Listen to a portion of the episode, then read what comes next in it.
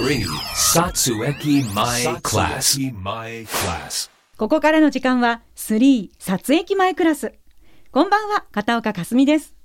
ここからはカバのロゴがトレードマークの介護と障害福祉事業を展開する株式会社 3eee がお送りする30分、札幌の中心撮影機前から 3eee に関するトピックスやホットな話題をご紹介します。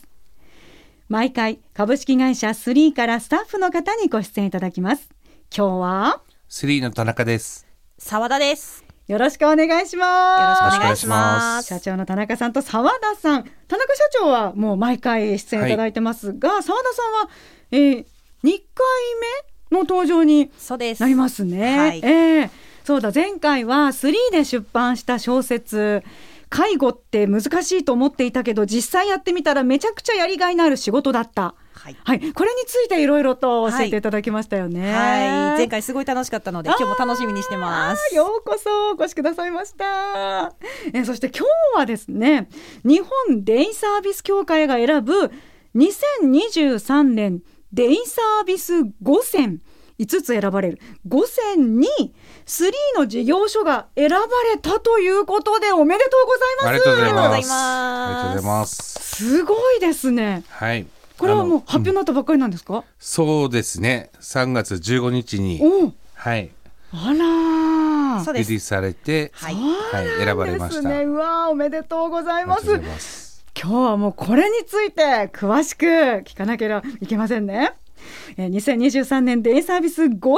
ついて CM の後詳しく伺っていきたいと思います。それでは番組スタートです。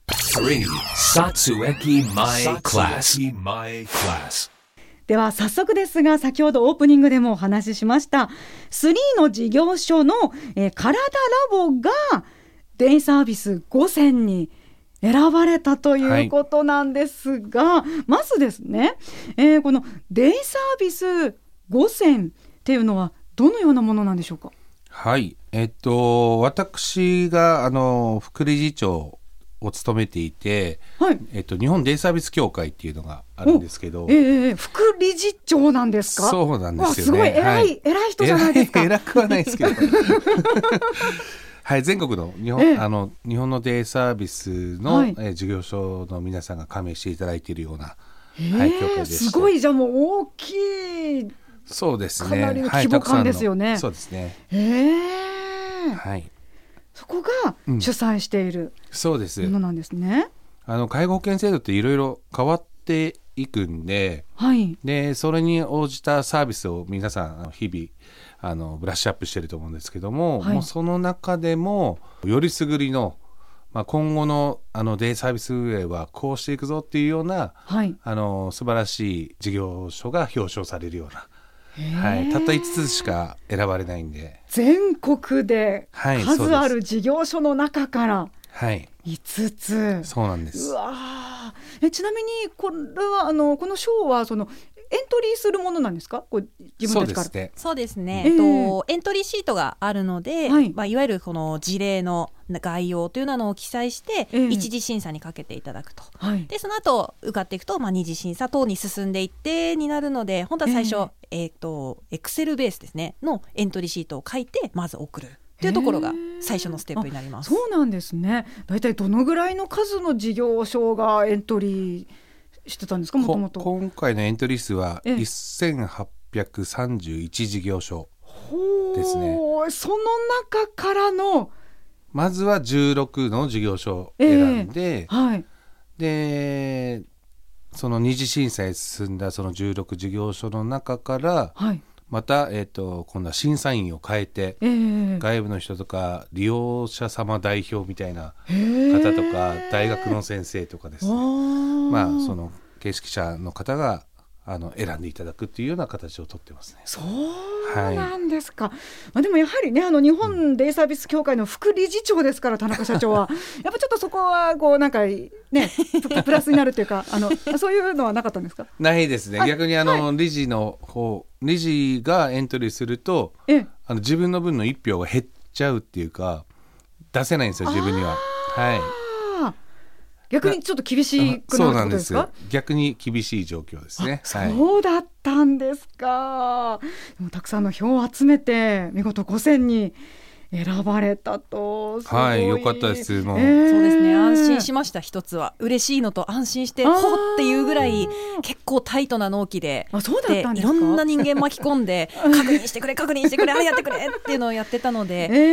気持ち的にはまずほっとしたのが正直なところです。でもそのエントリー業務はもう中心が澤田さんだったわけですよね。そうですね、この事例に関わるものそのものは、はい、他の方たちがいろいろまとめたりとか、作業関わったりだったんですけど、今回たまたまこう発表するっていうところが私の方でやらせていただいたので、まずそのまとめから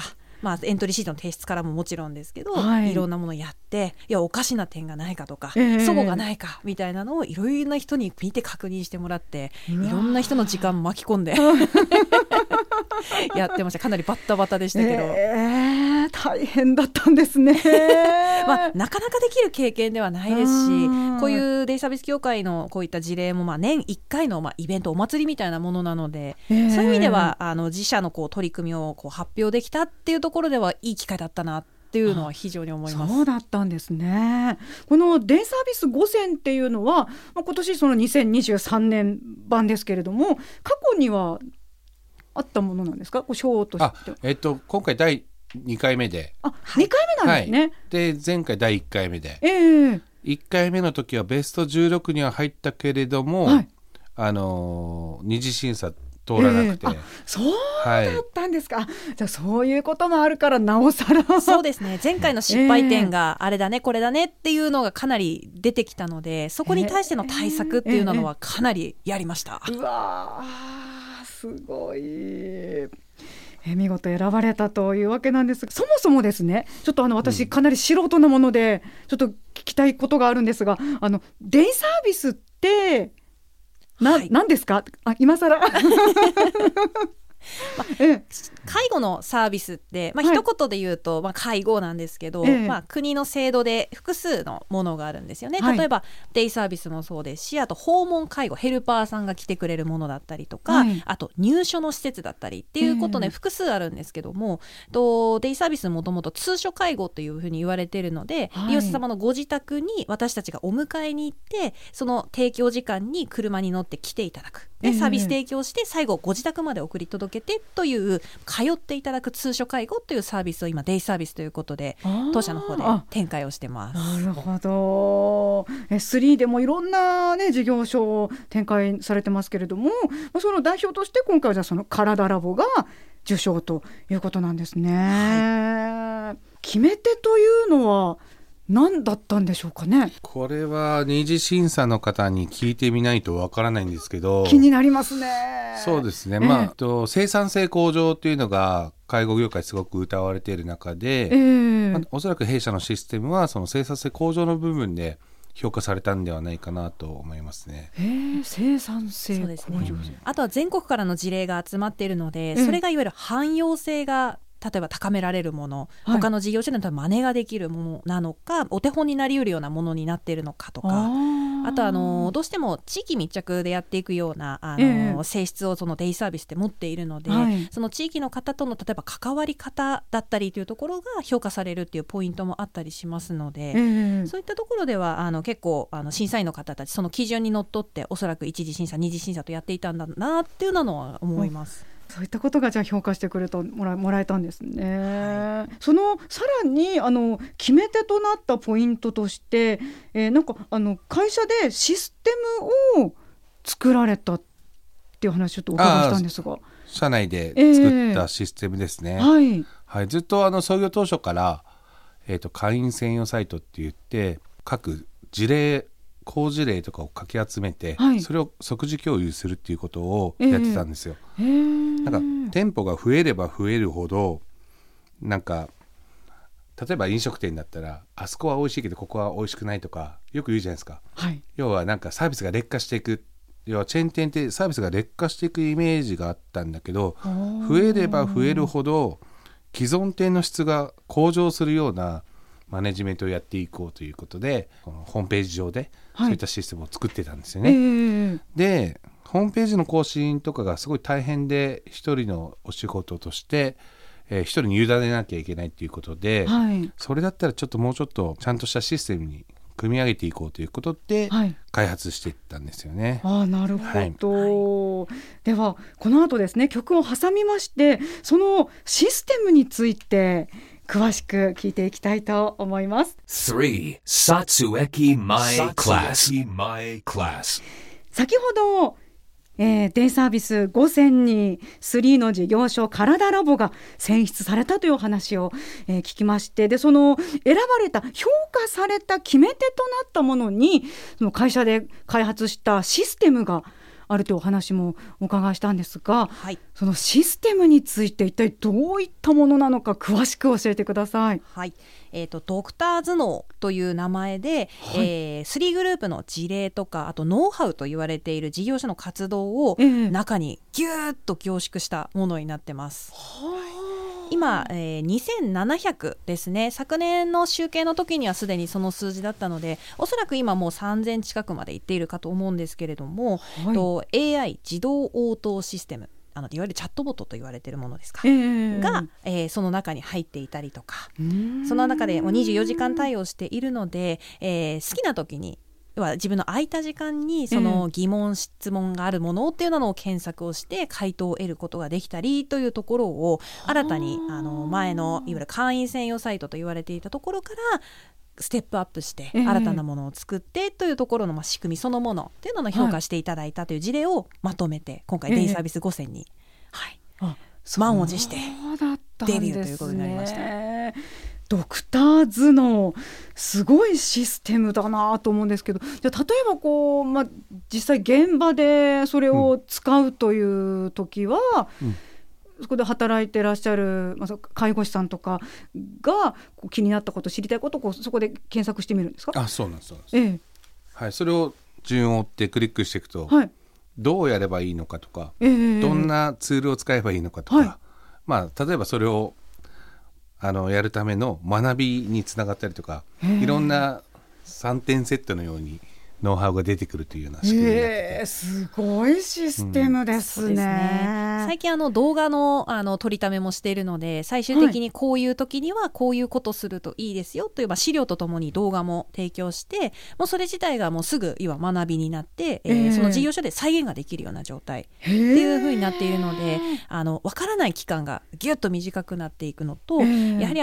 えばスーパーバイザーと言われているものとか、いわゆるマネージャークラスの方に、はい、夜中にあれって言ってもやっぱなかなか電話しにくかったりっていうのはあると思うんですけど、はい、そういう時間も関係なく、もう知りたい時にスマートフォンにも対応しているので、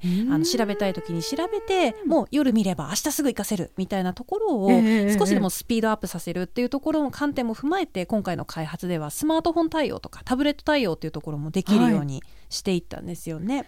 すごいハイテクですね。そうですね、再現性が高まれば、うまくいってるところとうまくいってないところって必ずあるじゃないですか。うまくいってるところのことを完全に、真似することができたら、だいたいうまくいってないところって、いいことをやろうとは思うんだけども、どうやっていいか分かんないっていう管理者とかがいるんで、はい、そういった人たちが使うといい状態でサービスが提供できるっていうのがいいのかなと思いますね。じゃあこれを活用することによって、かなりその現場の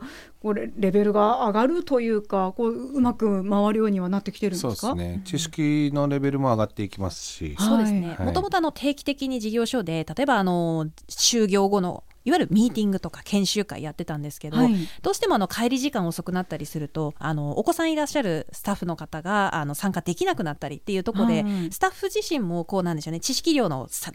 ができちゃうっていうものがあったんですけど、時間関係なく場所も関係なく見れるっていうことで、スタッフのスキルがそこで均一になるとかっていうところもちょっと期待しているようなものになってます。だからマネージャークラスが現場からいつも質問されるじゃないですか、はい、電話で対応したり、最近だったらZoom とかで対応したり、ほとんど同じ質問をあちこちから受けてたりするんですよ。そうだから有能な人が、そういった質問にほとんどの時間を費やしてしまうっていう無駄がどうしても出てたんで、そこを解放できたのはだいぶうち的には生産性向上につながっているかなとは思いますね。そうですね、うん、じゃあそのドクター頭脳は3の事業所すべてで見ることができて対応になっているわけですね。そうです。今グループの方たちは全部ログインの ID パスワードで入って見ることができるので、みんな同じ情報を見ることができるようになってます。すごいハイテク。やはりね、その、介護福祉の業界もそのハイテクだったり効率化っていうのはすごく求められるものなんですかね、今は。そうですね、いろんな書類関係とかがすごく複雑なお仕事になってるんで、そういった ICT とかでどんどん生産性向上していこうっていう流れにはなってますね。だけど多分こういった情報共有システムをここまで高みに持っていた会社は他にないと思うので、意外なところから、そうですね、そこが評価されたポイントなんですね、このドクター頭脳って、そのゆくゆくは3以外の他の会社さんでこう使ってもらうとか、なんかそういうサービスも考えてらっしゃるんですか？ビジネスリカーリングっていうふうに僕らは言ってるんですけど、例えばドクター頭脳の中身を今介護用になってるじゃないですか、それを空っぽにして、例えば誰か美味しいチーズケーキ屋さんが1店舗やってますと、で店舗展開したいけど毎日忙しいしどうしていいかわからない、っていう方々のためにこのドクター頭脳を持ってくると、そのノウハウが例えば複数店舗を管理してる人でもいいんですけど、うまく活用できるのかなと思っていて、そうするとチーズケーキ作りとか運営のノウハウっていうものが、全てこのドクター頭脳がやってくれるってことになるんで、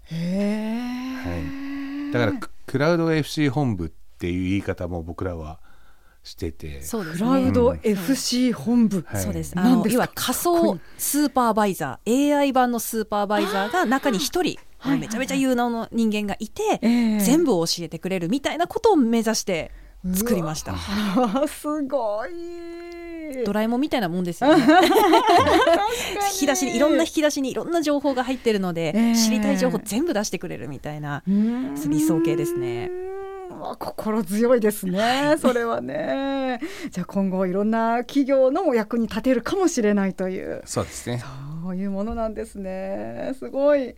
そして、日本デイサービス協会が選ぶ2023年デイサービス5選に、選出されました株式会社3では、今一緒に働く方も募集しています。こんなハイテクなシステムがありますよ。そうです ね、うまく活用して、勉強するための期間ギュッと短くして、要はフィールドで活躍してくれるスタッフが、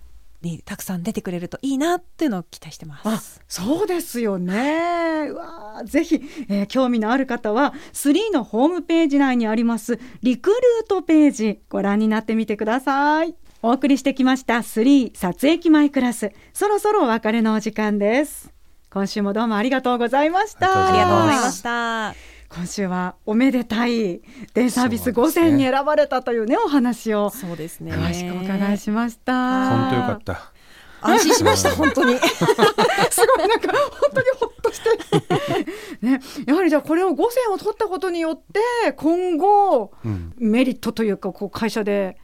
そうですね、多分全国紙とかでも取り上げていただいたりとか、デイサービス協会でも詳しく取材してくれて拡散してくれたりとか、あとはデイサービス5選のバッジっていうか、ロゴをいろんなものに使うことができるっていう、選ばれたねっていうのを、受賞しましたよっていうのを、じゃあ皆さんもね、こう聞いてる方もどこかでその情報とかを目にする機会もあるかもしれないですね。そうですね。さあ、番組ではリスナーの皆さんからメッセージ募集しております。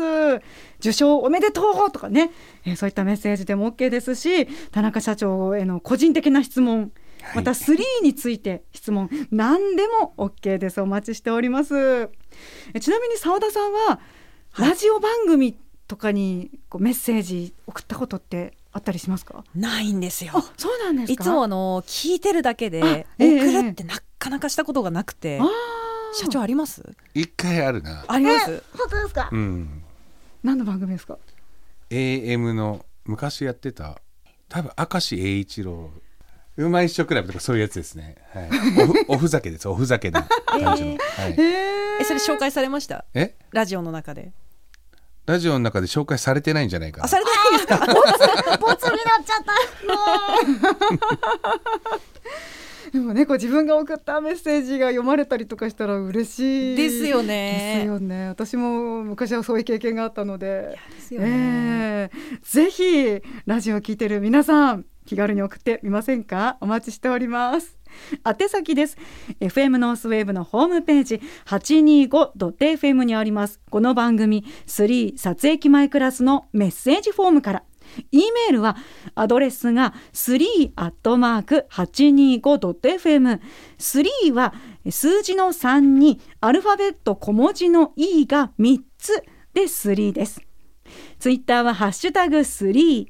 カタカナで撮影前をつけてつぶやいてください。では来週も株式会社3の魅力をたっぷりお届けしていきます。ここまでのお相手は、3の田中と澤田と片岡かすみでした。また来週、さよなら。